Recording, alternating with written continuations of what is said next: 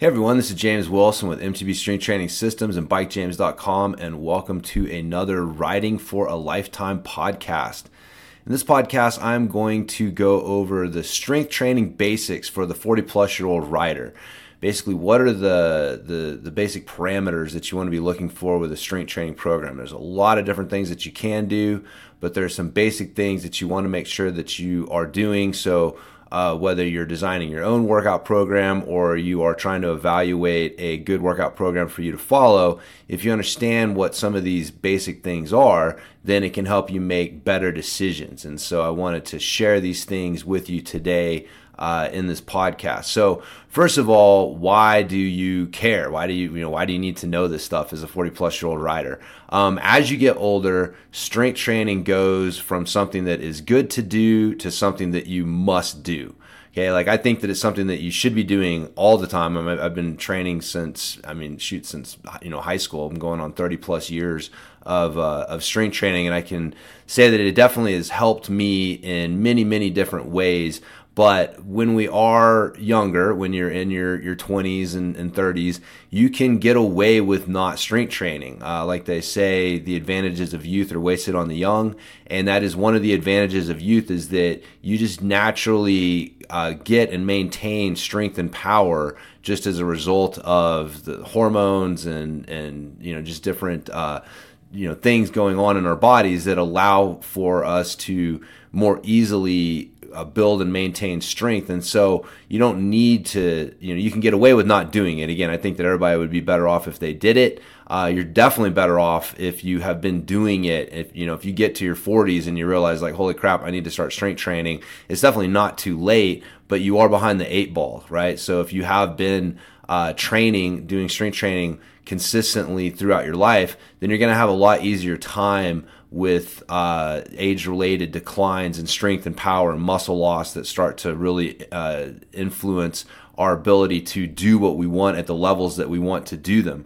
Okay, so uh, like I said, losing you know strength, muscle mass, power, these are all realities once you hit that 40 plus uh, mark. Again, it can you know change. It's different for everybody, but in general, once you hit 40 years old, at some point you're going to start uh, experiencing these age related declines in these things. And strength training is like the fountain of youth, like literally, right? It is it is going to slow down and even reverse that process. So again, like I said, if you have not been strength training and, and doing the stuff up until you know you realize like holy crap i'm getting older i need to do it you can actually reverse where you're at right? You can gain strength you can gain power you can gain muscle mass. Um, and if you have been doing it then you can continue to see gains uh, you know in your in your 40s and 50s in some areas. But the main idea is for you to be trying to slow that decline right? So if you can just maintain your your strength and power and muscle mass uh, as you're getting older for another decade or so, and then as it starts to decline, that decline is slowed down because of strength training. Well, you know this is the the number one tactic uh, for you. If your goal is to uh, do this for a lifetime, if you want to be able to ride at a at a reasonable level and enjoy riding, and besides that, just be able to function as a human being and uh, be able to just enjoy being alive uh, and, and all the, the things that it offers us, then you want to get and stay strong.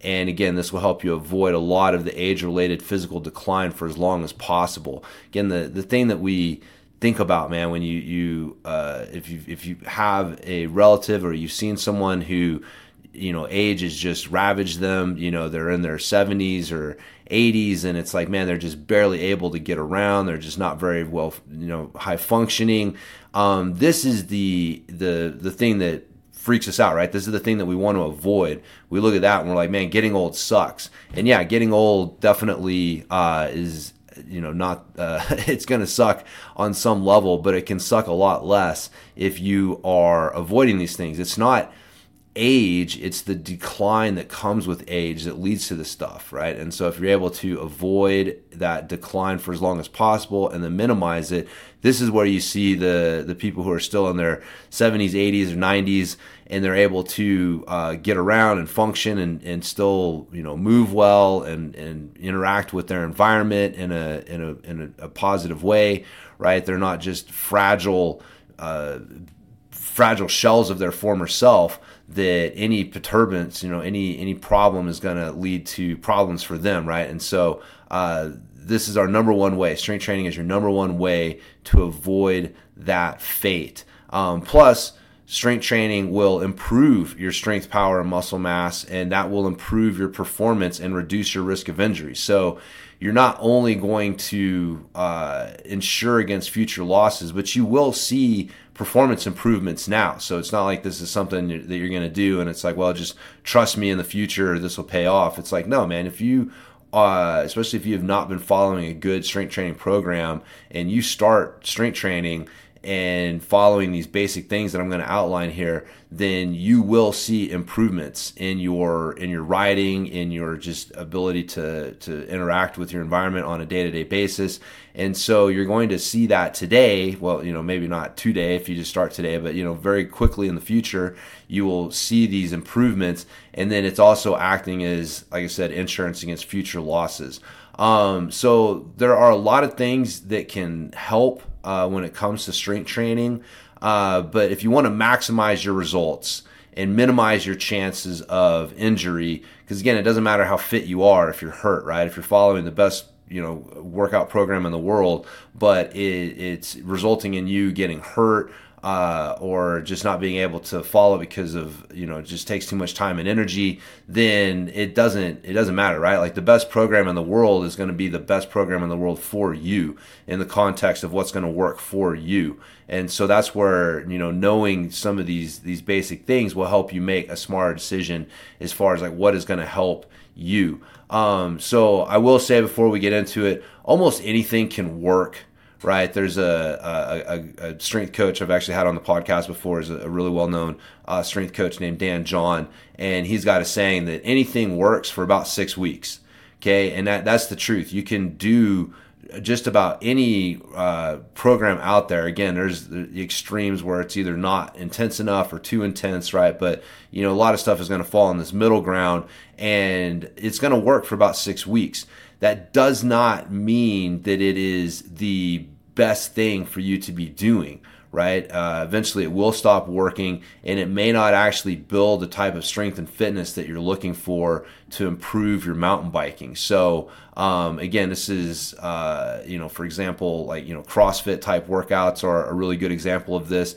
You know, people start doing these workouts, and then they will see results from it, right? And but after about six to eight weeks those results are going to start to slow down. And eventually the negative uh, stuff starts to add up. And again if you're if, you know if you're at a good crossfit gym that knows what they're doing then you know good for you. But again a lot of the the crossfit stuff out there that i continue to see despite their uh, you know uh, um, statements to the contrary about how they've tried to improve their programming, it's still just a freaking shit show when it comes to what exactly they're trying to accomplish with their workouts. And so again, what they get you better at a lot of times, those, those workouts, they get you better at working out. And if that's not your goal, if your goal is to get better at something specific like mountain biking, then there are better ways to to go about doing that. Um, but again, like I said, just almost anything can work but is it really the most efficient use of your time? And is it actually something that's going to set you up for long-term success or is it just kind of like a short-term uh, thing? Again if you tell me that you know you got six weeks to get in the best shape possible for a mountain bike race or you need to lose as much fat as possible in the next six weeks you know we can do some stuff that is going to be pretty extreme that's going to deliver uh, you know, quick results, but it's not sustainable, and those results are not stable, right? And so, what you're looking for is a sustainable program that's going to deliver stable results, something that's actually going to stick around. Uh, you know, if, if you have to take some time off, it's not you're not going to see it just all go away super quick, right? Um, so, with that in mind, here are some some basic guidelines to help you with designing or choosing a training program that is going to help you with that MTB specific fitness and help improve your overall longevity and health. Because again, this is our two goals as a 40 plus year old rider. It's like not only riding better tomorrow, but it's being able to do this into our 50s, 60s, 70s, and beyond um, is is really the goal. So our health and longevity become a big part of the equation as well. So uh, number one, I'm just going to kind of start from the big picture uh, and, and and then kind of zero in on some specifics when it comes to working out. But uh, starting with the with the big picture, um, two to four days a week is plenty for you to do strength training. Again, especially if you're a mountain biker, right? If you are riding your bike then you don't need to be in the gym five plus days a week. And again, if you really enjoy working out and it's your jam and, and you know you, you set up recovery and things to be able to do that, like you certainly can get away with working out more. But for most riders that I have worked with, um, the two to four days a week is plenty and it's probably closer to two than it is to four for for most people. Now, the more you're riding and the more important uh, your performance is at riding, the fewer days that you want to lift. Okay, uh, the more you're trying to focus on strength training you know, or building muscle, then uh, the more often you want to lift. And so, what this basically breaks down to, to keep it simple, like during the riding season, uh, two days a week is probably going to be plenty. You know, if you're getting out on the trail and you're riding um, two, three, four plus days a week, then two days a week of strength training is going to be uh, plenty. If you're in an off season uh, or there's a period where you're not able to ride as much, and or you identify like, hey, I really want to spend a period of time, and this is where the off season comes in, right? It's like it's not like you stop riding. It's just you know if you're working out three to four days a week and your focus is on building strength or muscle, uh, then your workouts are going to affect you, right? They're going to um, you, you, you know affect your ability to perform well on the bike. And so if you're wanting to prioritize riding and you want to make sure that when you're getting on the bike you feel as fresh as possible and you're able to perform as well as possible, then you still need to strength train, but you're prioritizing riding, and that's where you know the the fewer days a week comes in. And if you're prioritizing your strength uh, building strength in or muscle, then you're saying like, hey, I know sometimes when I get on the bike, I'm going to be a little sore and tired from working out, but that's okay. That's this period of time that I am. Uh, I, I've made a conscious decision for that to to be the case, right? And that's where you would, you know, up the up the volume, right? Doing three to four days a week um, in the off season. Again, if you're not riding at all, right, you're in a, you're in a period where you know the weather whatever has just got you not able to ride, then you know definitely you know the more you're getting able to get into the gym, the uh, the better. So, um, but again, two to four days a week in general is going to be plenty for for most of us. You don't be, have to be hitting the gym, you know, four, five, six days a week to to see results. Um, again, three is kind of that sweet spot. I think that if you're able to get to the gym consistently three days a week, that that is going to really be good for the vast majority of people listening to this year round, right? Whether it's the riding season or not. And again, I'll, I'll explain more about kind of how you can um, you know, lift three days a week, both in the off season and the in the in season, and just kind of modify and, and, and, moderate what you're doing within the, the training sessions to reflect our goals. Again, if we're if our goal is to be able to ride as much as possible and feel uh, like our performance on the bike is is best, then you know then we need to be lifting in a way that allows that, and and vice versa, right? So um, so when we are lifting, right, this brings us to our second piece of advice. You want to focus on big compound movements, right? So, again, we don't want to be training like a bodybuilder where we're doing a bunch of isolation exercises for our body parts. It's not the best way to, to, to do it as an athlete, which you are an athlete if you're training for mountain biking. Um, but with that in mind, doing some isolation exercises is not going to make you dysfunctional, and it can be beneficial in some cases. And again, I think that you know, I've talked about this uh, before. How just my own personal experience, I feel like I, uh, with myself and, and and the people that I worked with, um, really kind of threw the baby out with the bathwater when it came to quote unquote functional training and anything that was an isolation movement was viewed as non-functional and, and really had no place in my program. And as i've gotten older and you know got a little bit more experience and just kind of learned more i realized that that was probably uh, unnecessary that there is a, a time and a place for some isolation exercises. So again the vast majority of your your lifts you want to be focused on getting stronger or doing more volume, which you know is, is your sets and reps with the main movement patterns and the exercises that that train them, right? So your squat, your hinge, which is like your deadlift type movement, pushing, pulling, carrying weight, um, rotation, either creating or resisting rotation. Like these are the six like kind of foundational skills, movement skills that you want to be working on.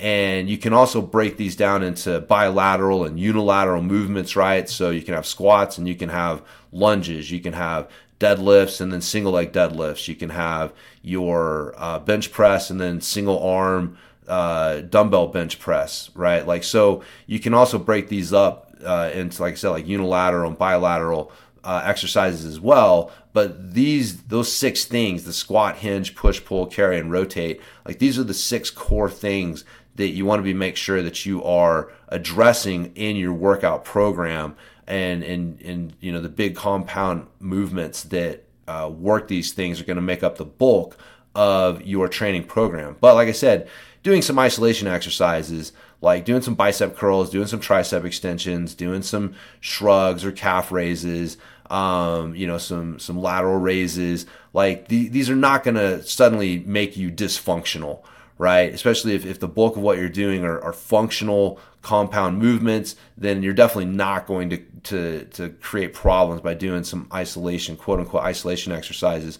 And the thing with the, the isolation stuff, again, you know you can do it in a way that it doesn't uh, elicit a, a, lot of isometric tension in the body right if you're doing some sort of machine type thing which again i'm not saying never do but you know if you can be doing um, something that still requires your body so let's say you're doing like a bicep curl and you're doing a standing bicep curl then your body has to isometrically contract to create the platform for you to curl around and i think that that that isometric strength that you get from that is something that we really discounted. As this is one of the reasons that I feel that uh, isolation exercise has kind of got, uh, you know, we, we swung the pendulum too far the other direction. That having isolation exercises in your program helps to build this total body isometric strength because again, it's not like you know the rest of your body is just relaxed and doing nothing while you're doing bicep curls. Like your your the rest of your body is having to uh, to organize itself in a way to create the the isometric platform for you to create the the movement around. And there's still value in that. And you can also use this for doing some muscle building um, and, and muscle preservation. Uh, again another thing that i've i've talked about a lot when you hit that 40 plus mark there uh, there is muscle wasting, right? There's a fancy word for it, uh, sarcopenia or something like that, uh, which is the, the, fancy scientific term for age-related muscle wasting. And so you do need to think about building and preserving muscle as you get older. Again, this is another big distinction between training for a 40 plus year old rider versus a younger rider is a younger rider, you know, again, it's, it's not, you know, hurtful for them to think about building some muscle, but it's not as important for them because they're just naturally going to retain their muscle mass uh, versus an older rider who's naturally going to lose muscle mass. And so you have to be doing some things to offset that. And so doing some isolation, you know, bodybuilder type movements will help with that. Uh, so again, I think that while the bulk of what you're doing needs to be compound functional lifts, there is room for some isolation stuff, some bodybuilding stuff, and you know, just getting a pump in your arms is always kind of fun. So you know, again, you're not going to turn into a dysfunctional athlete just because you did a few isolation exercises. So, um, so that's the second point. The the third one um, is you want to do a variety of set and rep schemes, but you want the bulk of your set and reps to focus on two to four sets of three to eight reps.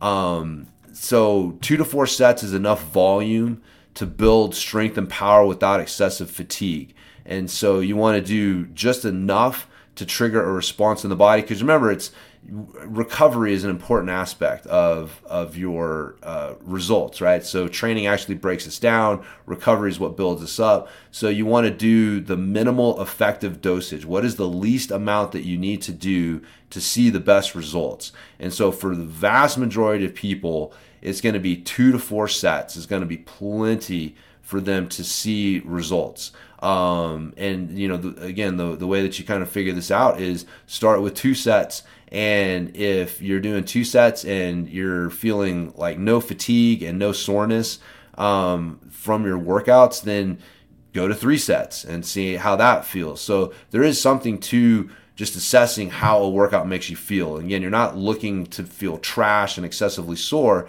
but you should feel like you did something, right? Your body should feel some sort of fatigue and, and some, some minor soreness from a, a good workout. So, like I said, uh, you can find the volume that's going to work for you. Uh, three to eight reps is going to cover the strength and power. And again, there's a lot of uh, variables that go with this, but in general, the lower the reps, the more you're focusing on strength. The higher the reps, the more you're focusing on hypertrophy and, and muscle building and maybe some some local muscle endurance. And so, you know, where exactly you know you fall, there's some individual differences there uh, for sure. But for us as mountain bikers, what we're looking for is building strength and power and maintaining or you know dabbling in building some some extra muscle mass and so that three to eight rep range is going to do that you're going to be low enough uh, you know in the the three to six range to be uh, working on your your strength and when you start getting into like the six seven eight reps you know still doing some strength but that's starting to become enough volume for you to start stimulating some some muscle growth and so if you're spending your time between three to eight reps, and you're going to be hitting the both ends of what you're looking for for the most part. Um, so I'd recommend spending 80% of your training time in that rep range, and the other 20% can fall into a higher rep range. So going up to like 10, 15, 20, even 30 reps per set is is totally fine. But again, a low amount of volume of this. So like 20% of what you're doing could fall into this higher rep range area.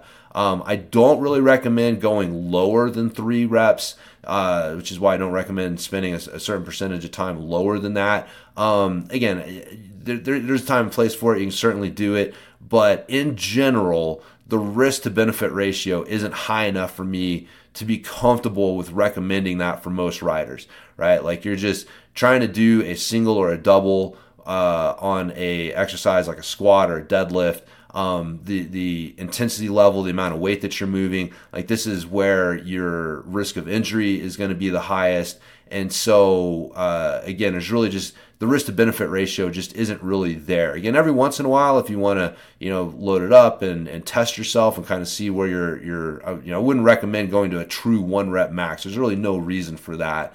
Um, but you know, just kind of seeing like what you know where you're at with stuff is not uh, not the worst thing in the world. But you don't need to be spending a lot of time doing one to two reps per set. Uh, three reps is going to be plenty low enough for you to be stimulating strength uh, gains. And so, like I said, if you're spending the bulk of your time in that two to four sets, you know, three to eight reps range, then you're going to be uh, covering what you want to cover. And, you know, in that, with that as well, just thinking about the total reps that you're doing is going to also kind of dictate what kind of results that you're getting from that workout. So if you're doing like 15 reps or less total, right? So if you're doing deadlifts, for example, and we do 15 reps total, so like three sets of five or three sets of uh, nine or three sets of three, which would be like nine reps, right? So if you're uh, you know, at that 15 total reps, like if you take your sets times the reps, right, that's going to give you your total volume. And if it's 15 or less, then that's most likely a strength oriented uh, stimulus that you are creating. If you are, you know, 15 to say like 25 or so, then you're kind of in the in between strength and hypertrophy. I guess what you could call like functional hypertrophy.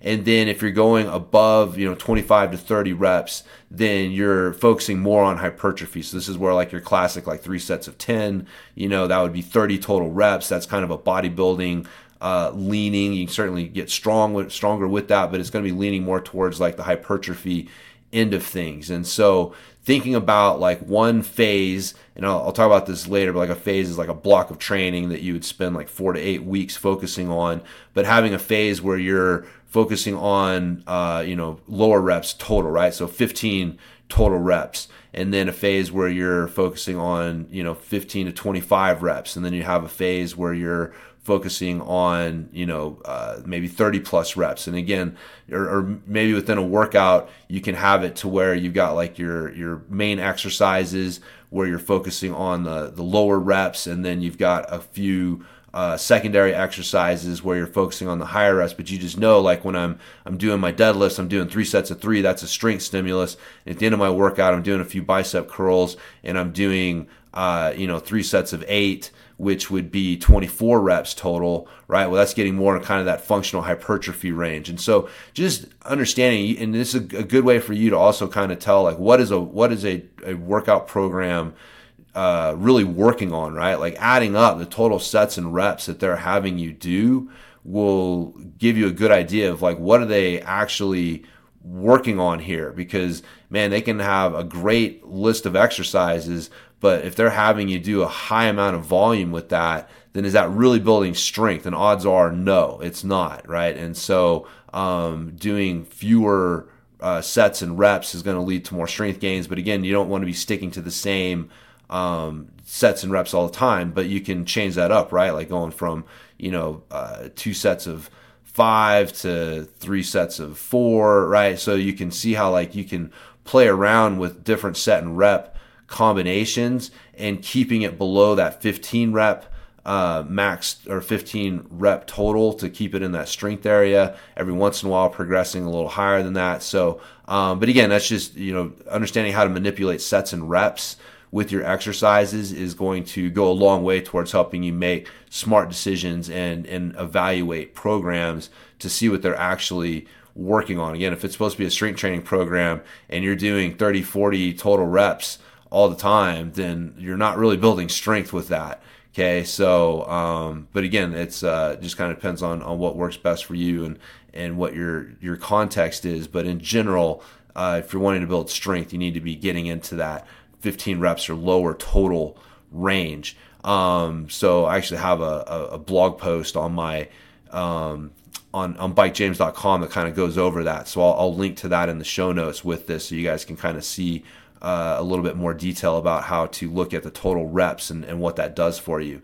Uh, so with that, is since we're talking about uh, reps and stuff, you don't need to train to failure to see results. And in my opinion, training to failure should be avoided as a 40 plus year old rider. Um, and again, this is one of those those things like you know the the idea of needing to take it to failure or even a little beyond right, some forced reps or you know just whatever to to to force the body to respond. Um, it's just not accurate. They've done studies on this. There's a lot of science that tells us that you don't need to train to failure to see results you can train to near failure and see the same results while saving your body some wear and tear and also injuring your or lowering your injury risk. Um, so training within one to three reps of failure, right? So they call it uh, reps in reserve, RIR. And so if you are training and you stop when you've got one to three reps in reserve, then you're going to be doing plenty, right? This usually occurs when you start to slow down during the concentric or the, the lifting uh, portion of the exercise. So if you go until you feel yourself starting to slow down from the weight and fatigue, then you are in that area, right? As long as you go uh, until you start to slow down, then you're fine, and that's going to be within that that one to three reps in reserve range. Um, leaving one to three reps in reserve is going to help you avoid injury because training to failure is way more likely to result in technical breakdown, meaning that your technique is going to break down and that is what can lead to either an acute, right, an immediate injury or an overuse injury. So, you know, if you're again going back to deadlifts, if you're doing deadlifts and you're trying to to go to failure with them and you start to get your your you know low back and spine out of position, then you may either injure your back right then and there right? Or it may just accumulate wear and tear from being in that bad position over and over and over again until all of a sudden you start to get this this pain that, that gets worse and you start to get an overuse injury. So um, by avoiding training to failure, that you're going to avoid that. And again, every once in a while, if you want to like just you know take it to the limit. That's that's fine, right? But the, the vast majority, like 80 to 90 percent of the time, you should be leaving one to three reps in reserve. And so this is actually a good way to um, look at building up the intensity of your workouts. And so I'll, I'll talk about that here in a second too, uh, how you can kind of use this idea. But the main takeaway here is you don't have to train to failure. And I would strongly, strongly, strongly recommend against it um, as a 40 plus year old rider. I just don't think that the, the benefits uh, outweigh the risks of doing it. Um, so the next thing that I would recommend is to to focus on a total body or upper body lower body training split and don't use a body part training split. So using a, a body part training split like a bodybuilder, right? The old school bodybuilder type split where we're training uh, by body parts, right? So we're doing chest and back and legs and biceps. Um, it's a great way to build muscle, right? That's a, there's a reason that bodybuilders use that, but it's not the best way to build functional strength and power. And so what you want to do is you want to focus on the movement patterns uh, that we talked about earlier. And so you want to divide your workouts up based on those movement patterns. Uh, I personally use and recommend most of the time that you do a total body training split. And so this is where you train a lower and upper body uh, stuff on the same day, or you can split the upper body and lower body into different days. Um, total body training is usually best for minimizing soreness and maximizing recovery, while the upper slash lower body training split is better for creating more stress in one area, which can deliver better results with proper recovery. Um, or it can help riders who recover really well and need more volume to stimulate progress. So remember, I was talking about how like if you're not getting sore or feeling any fatigue from your workouts, then you may benefit from doing like an upper body lower body split where you are are just creating more stress in in one general area uh, to stimulate that that progress. Um, so I suggest starting with a total body training split and then trying the upper or you know slash lower body training split if you feel you aren't getting fatigued enough from your workouts. But for the vast majority of people, a total body training split is going to be fine. And so again, if we're looking at this from the movement pattern standpoint, you've got two lower body movement patterns. You've got squat and you've got hinge. And so what I would suggest is is splitting those up, right? So having a squat day and having a hinge day, and then you've got pushing and pulling. And so if you're doing squat and push and pull, and then you're doing a hinge and a push and a pull, and even within the pushing and pulling, you can break that up into horizontal where you're you're pressing um, away or pulling in towards your chest. So think like bench press and rows, um, and also vertical pushing and pulling where you are uh, pushing and, and, pulling in that vertical plane. So think like uh, shoulder press and chin ups, right? And so you could have a training split where you're doing like squats, uh, you know, a bench press and a row on one day. And then the other day you're doing a hinge with a shoulder press and a chin up right? And so this would be kind of an example of how you could split that up. And then you've also got your your your carrying and rotation uh, stuff, and so you could you know split that up or, or you know address both of those on on each day. But um, in general, you want to kind of focus on that that total body training split. So one main lower body exercise or movement pattern that you're focusing on, and then uh, your upper body stuff as well. And so, um, so that's a, a, good way to, to split things up over the week. Uh, don't overdo circuit training. That's the next recommendation that I have.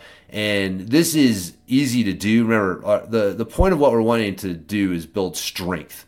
Okay. And so circuit training is where you are taking three to four or more exercises and doing them in a row before repeating the, the, the circuit um, again for the specified number of sets. And so, you know, if you're doing like, you know, uh, again, we can go back to our example we were just talking about. So let's say that you're doing a squat, a bench press, and a row, and then we'll say like a, a farmer's walk is is a, the carrying exercise, right? So these are these are like the four main uh, movement skills that you're working on in your workout. And so if you were to do it to where you're doing deadlift, and then you do bench press, and then you do row, and then you do the farmer's walk, and then you when you get done with that, you go back and start over at the top, right? Deadlift, bench press, row, farmer's walk. Deadlift, bench press, row, farmer's walk. This is a really popular way to train because you feel like you're getting a lot of work done in a short period of time. And it is a good way to get a lot of work done in a short period of time. But it is not great for building strength and power. Um, you are going to be much better off if you are doing straight sets where you're either doing like one exercise, right? So do deadlift and just do deadlift, right? You do your deadlift, you do a set, you rest, and then you do another set of deadlifts and you rest and then you do another set of deadlifts and you rest and you, and, you know you repeat that two to four times or however many times you're doing in your for your sets um, and then you move on to your next exercise. If you are really crunched for time then you can do a superset where you are doing two exercises and this works really well if you're doing like um, uh, they call them antagonistic, right? Like so opposite. So like a bench press and a row would be good exercises to superset uh, together. And so you could do a set of bench press, rest for a little bit, do a set of rows, rest for a little bit, come back to bench press. And so that is going to uh, be better than doing a circuit. And the reason is is just because of the the accumulated fatigue right? By the time you get done with that whole circuit and you get back to the, the, the first exercise, your body has accumulated systemic fatigue, right? throughout your whole body is uh, is built up fatigue, and so that's going to affect your ability to really display strength and power on that exercise. And if you're wanting to get stronger, then again, you look at how strong people lift, power lifters, Olympic weightlifters, strongmen, they're not doing circuits right? They are doing straight sets and, and potentially supersets, um, but they're making sure that they get plenty of rest in between their sets and they are um, you know able to put a good effort into it and so don't try to turn your strength training into cardio training by focusing overly focusing on circuit training right again like I, I like circuit training but what i'll tend to do is use circuit training for like the last bit of my workout. So I'll start out with you know uh, my my top you know two three exercises uh, that I'm doing, and I will do straight sets or perhaps uh, like I said a superset where I'm I've got two exercises I'm alternating back and forth, and then my last grouping of exercises, what I call the secondary circuit, is where I'll use a circuit, right? So I'll do like three or four exercises and I'll do them in a circuit fashion because I'm, I'm not as worried about building my strength and power with them. They're they're you know there for uh, kind of secondary reasons, right? That's why I call it the secondary circuit. And so, um, but that's a good uh, good thing to keep in mind. Again, if you're looking at a, a, a, strength training program and it is very circuit heavy, then it's not really effectively building strength, right? It, it uh, you may be getting a ton of work done, but it's not building strength in a super effective way. Um, and again, the, the truth is like you don't need to get you don't need that many exercises in each workout. Like three to six exercises is plenty for most people. It is way better to focus on less and do it better, especially as you get older.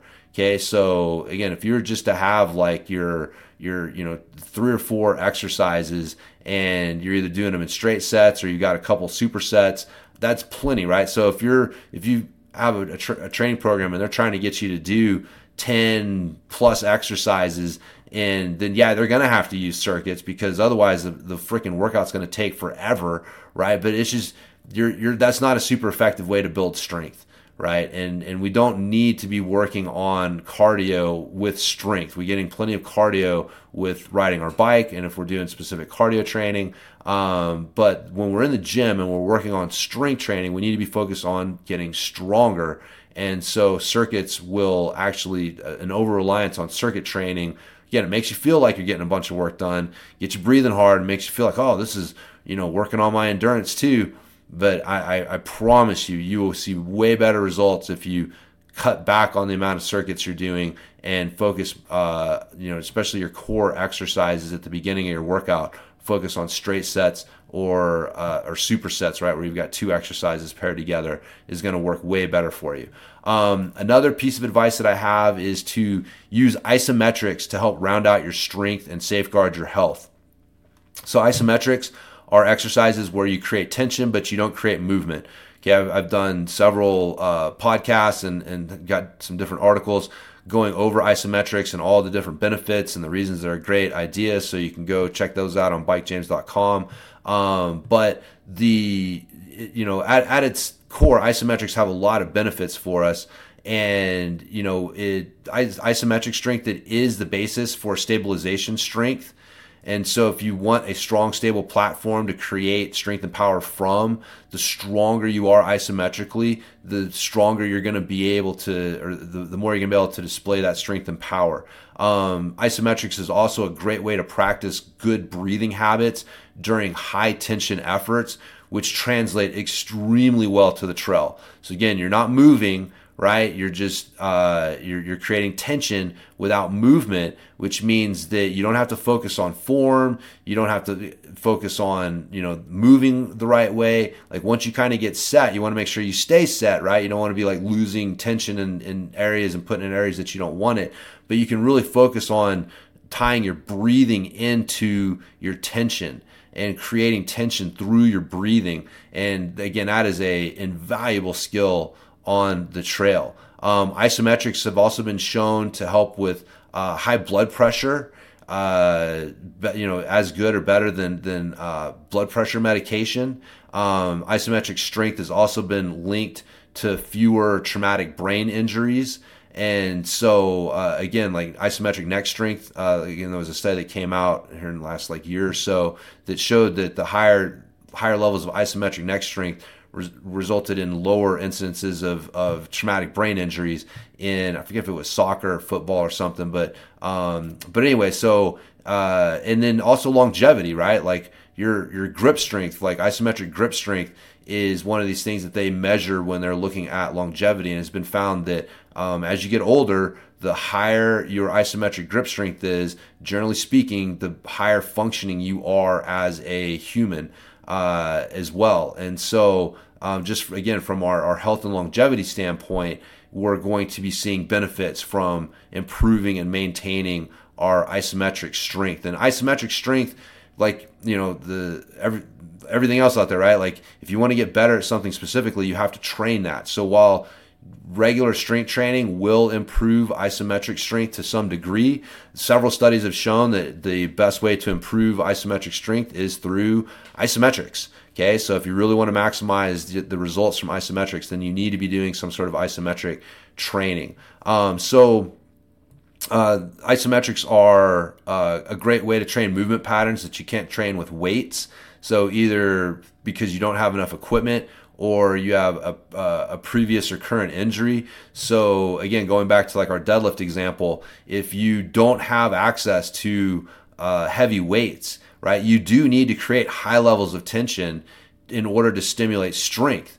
So just doing a bunch of reps with bands or you know light dumbbells or kettlebells is not going to build strength. You need something to to actually create high levels of tension. And so if you don't have access to to the weights to do a, a relatively heavy deadlift with, then you can use a towel or some other uh, you know type of strap that you can pull on and isn't going to break and you know get it set up and again i've got different videos and stuff on my uh, at bikejames.com that you can see for some different uh, exercise ideas but you can create an exercise where you can create high levels of tension in this movement pattern. And so again if you find yourself stuck without equipment like okay I, I, i'm able to work out at home. I've got a little bit of equipment or even no equipment at all, right? There's great body weight exercises and things that you can do, but at some point, if you want to get stronger, you have to, you know, uh, expose your body to high levels of tension. And so isometrics are a great way to do that. And also, if you have an injury, right? So let's say if your low back gives you problems whenever you do heavy deadlifts, well, then you can use isometrics to still train that that deadlift movement pattern, that hip hinge movement pattern, expose your body to high levels of tension, but do it in a very safe way because you're not creating movement, you're not putting the same type of stress on your joints, and so you can uh, you know enjoy the benefits without the risk. Um, and also, if you have like a current injury, right? If you're you're nursing something, you're coming back from a, an injury, isometrics are a great way to start reintroducing your body to creating tension in these movement patterns, but do it in a safe, uh, safe way. So, uh, you know, if you're healthy, and what I mean by that is if you don't have a lot of injuries, like there's people that I have worked with that just are so banged up or just have other things going on that it's like, man, the vast majority of what you're going to do is going to be isometrics right? Like you're going to do two to three days a week of mostly isometrics, and they see great results from it, right? Because for their context, that's what's best for them. Um, but again, if you're relatively healthy, then I would I'd recommend doing at least one day a week of isometric training to round out your strength and longevity program. So if you're training three days a week, which is what like I said, I recommend most people shoot for. That's going to be two days of movement based training where you're doing kind of your more traditional exercises where you're creating movement and then one day where you're doing isometrics. And so that's a great uh, combination, right? A great way to to uh, use everything to your advantage um, as a 40 plus year old rider. The uh, next thing I wanted to talk about is building up the intensity of your workouts over several weeks. So you don't want to come out and go as hard as you can in week one of a new program. This is a big problem that I see with people. They're all excited. You know, hey, I got a new workout program. I'm going to go to the gym, man. I'm going to get after it, right? But the problem is this, this leaves you no room to improve and you're going to be maxing out your recovery abilities really soon, right? So if you go in the gym week one and you just get after it and you walk out of there and you're like, man, I, you know, went to failure on, on everything. Well, what are you going to do the next week? Right? Like you, you want to give yourself room to to build up and gain momentum. And again, you know, if you want to know how to get stronger, look at how the strongest people in the world train. And when you look at strength athletes, you know, powerlifters, weightlifters, strongmen, how they train, they build momentum into their max efforts. They're not in the gym maxing out every day, right? Like they will start below their their max levels and systematically build up and build momentum into those max levels. And again they do this because they they have found that you're going to end better right? So if you've got 8 weeks and you started easy in week 1 and built momentum into the end of the program by week 8 you're going to be lifting more weight and you're going to be in way better condition uh, physically and mentally than if you went in week one and maxed out and then just tried to like hang on with your freaking fingernails uh, to the end of, of week eight. Like you're you're probably going to end up losing strength and, and, going backwards at some point if you do that. So uh, you want to start out easy in week one, moderate in week two, and then hard in week three. And then week four should be a deloading week where you are backing off to give your body a chance to recover from the hard week. So only one out of every four weeks should be really hard where you're pushing yourself near your limits. And so a good way to think about this is also to use that reps in reserve idea we talked about earlier, right? So week one, leave three reps in reserve right? Feel like you get to the point where you you could do three more reps, and that's when you rack the weight. Week two, leave two reps in reserve, and week three, leave one rep in reserve, or you know go to failure if you must. Um, and then, like I said, week four, you back off again. You go back to the three reps in reserve, um, cut back maybe a little bit on the weight and the volume. Um, you know, uh, a, a, little less weight, maybe one less set. And so again, you're trying to deload and give your body a chance to recover from that hard effort that you put in in week three. But again, if you do this, if you you know build up intensity like I'm I'm recommending here, you're going to end up way stronger, and you're going to do it in a way that's way more sustainable. Because remember, like what we're after something that's sustainable and delivers stable results, and so that's the the best way to do it. Um, the other thing that I recommend is to change your workouts every four to eight weeks with longer periods with the same workout being better. Um, I'm convinced that we change workouts far too often. Okay, and in part of this, there's just there's a, a psychology that goes into the fitness field um, where you know, hey, every month we're going to get a new workout. Uh, sheets. I mean, some freaking programs like I was talking about CrossFit earlier, like they're giving you a new workout every time you come in the gym for the most part. And so, uh, but the reality is, is that you would be better off sticking with the same workout program and changing it up every six to eight weeks.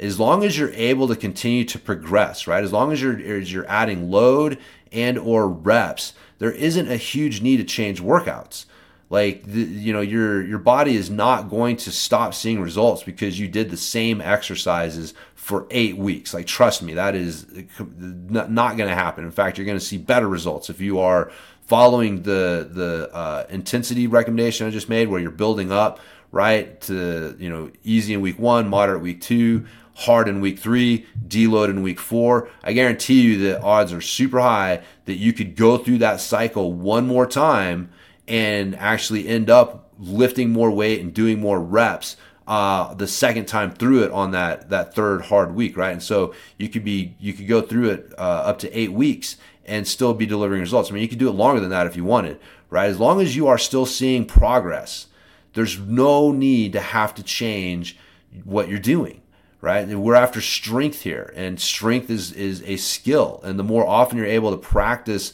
the the exercises, the more often you're able to practice the skill behind them, the stronger you're going to get with them.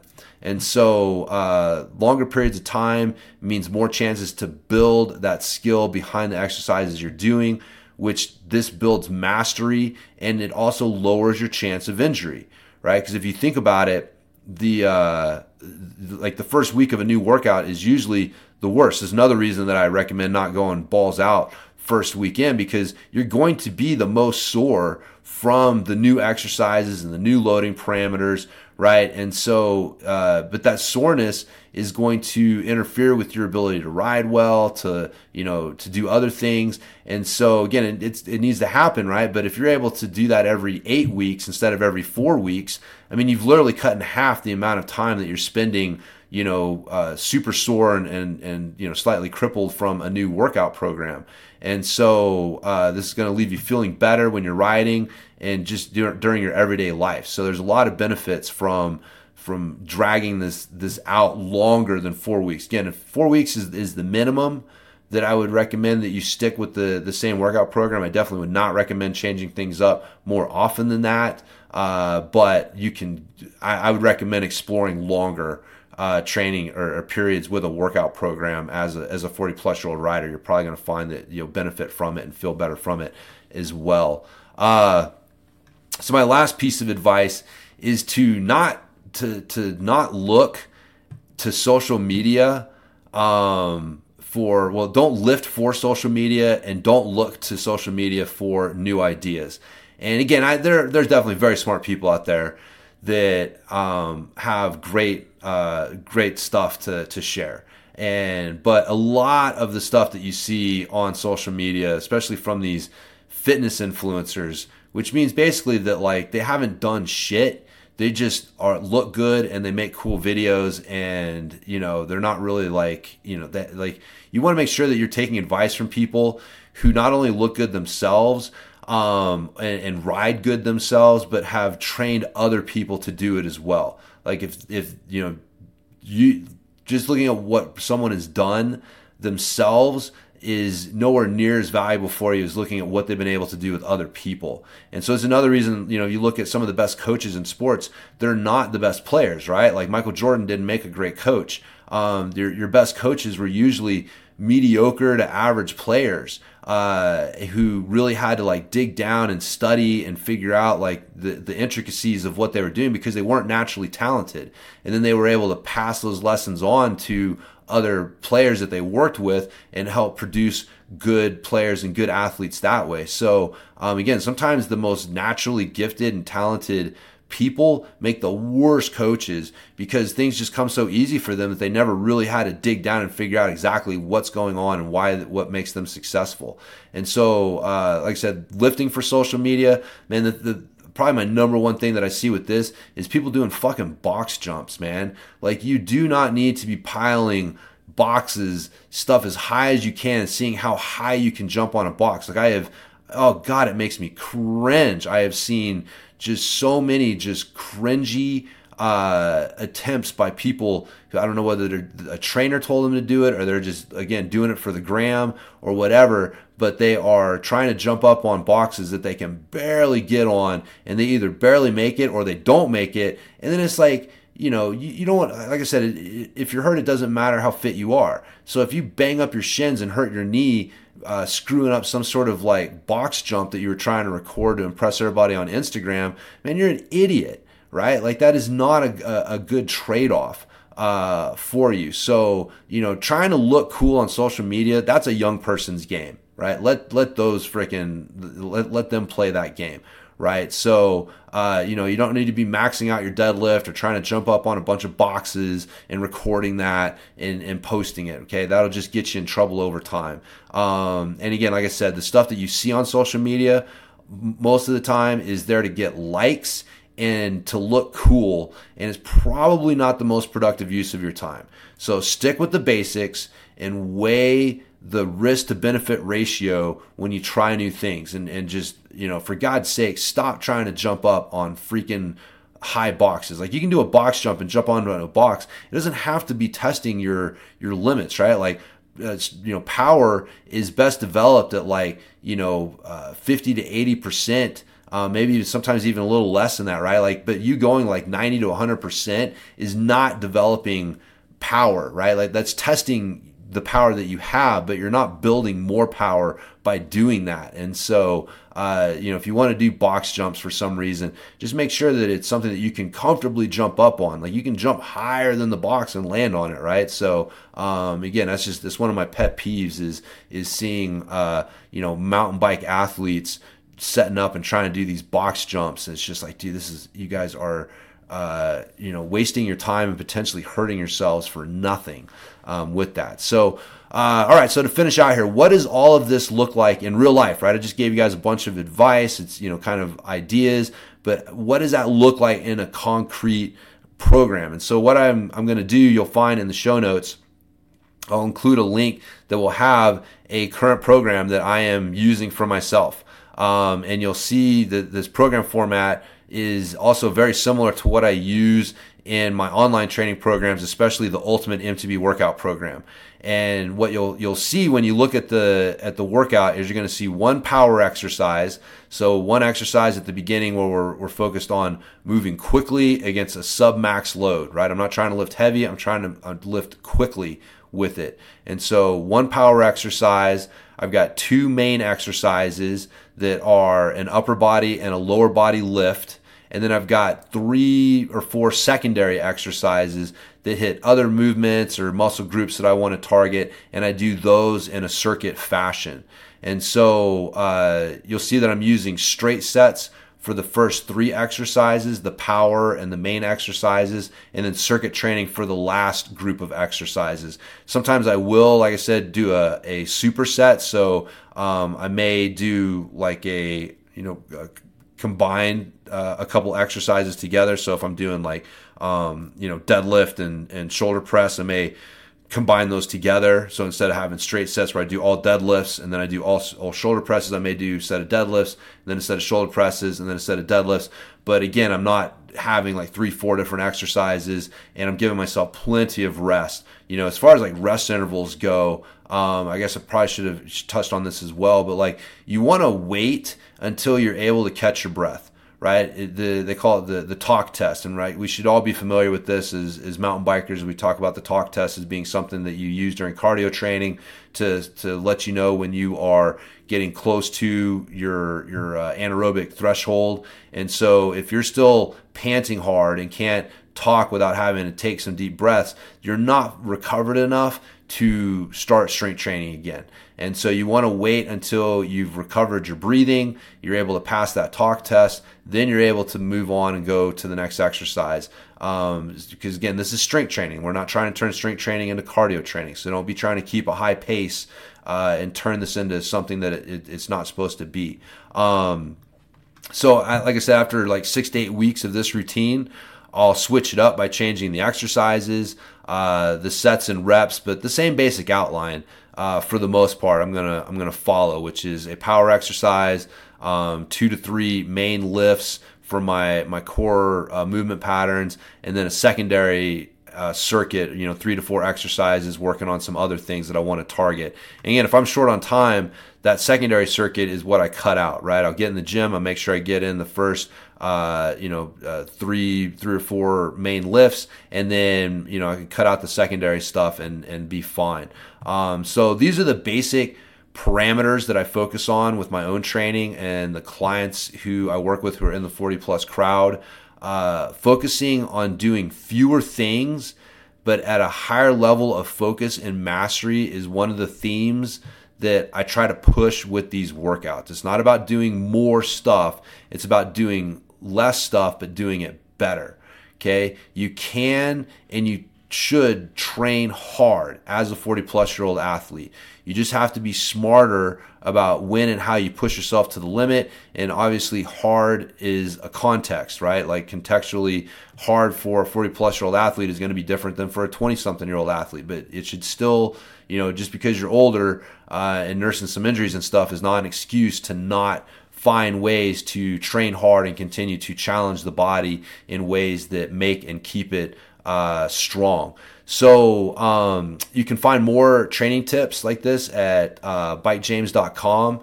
Uh, you can also sign up for the my newsletter there, where I send you out an email when I'm posting new uh, new podcasts and new articles and videos. And I've also got several free uh, workouts and guides that I offer there. So if you want to check out, you know, kettlebell training or bodyweight training or dumbbell training, um, you know, I've got several different free workouts that you can sign up for there to to check out. So again, if you want to see kind of how I, you know, use these parameters that I've laid out in different ways, and then you can go get a free sample and see what I do uh, by signing up there. Um, you can also find the training programs that I've created using these principles, um, especially my 40 plus year old MTB rider training program. That is the only training program out there that incorporates uh, a lot of the stuff that I'm talking about here, like isometrics. Um, breath work is another thing. I didn't talk about this here, but breath work is something that can really help improve your cardio, improve your overall,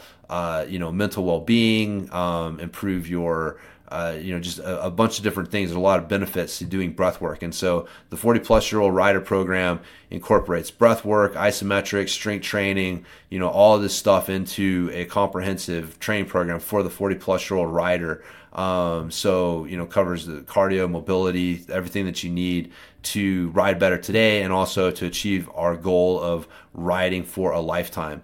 Uh, lastly, I want to remind you to check out the Catalyst pedal at pedalinginnovations.com. That is the pedal that I invented based on actual science and movement principles. It's the world's only pedal designed to provide the natural support that your foot needs, which relieves a lot of pain, a lot of bike related pain, and it improves performance. I mean, it's it, it, almost every, not a week goes by that we don't get an email from someone telling us how the Catalyst pedal has helped their riding uh, especially from a pain relief standpoint. You know, people that have done everything. They've had the bike fits, they've done all the different inserts, they've done everything that the bike industry tells them that they're supposed to do, and are still hurting. They're still suffering pain. And then they switch to the Catalyst pedal, and because they get the natural foot support that their foot needs, it now starts to let their body function more naturally and takes a lot of that stress off of you know sensitive areas like the the the ankle, the Achilles tendon, knees, low back, and so uh, a lot of that cycling related pain is probably related to your pedals. And so if you fix that, you're going to fix the pain. And it also, like I said, improves your performance. You'll be able to pedal with more power. You're going to have more stability on the downhills, um, able to corner better. Just across the board, you're, you're going to function better on your bike because you are stabilizing your foot in the best way possible. Uh, so again, you can check out the Catalyst pedal at pedalinginnovations.com. So that's it for now. Uh, thanks for listening. Appreciate you guys taking the time out of your day to uh, to, to let me share some info with you guys. Um, again, if you have any questions or comments about this, you can hit me up at james at bikejames.com. I'm always happy to help. And uh, yeah, hopefully you guys have enjoyed this one, and I will talk to everybody next time.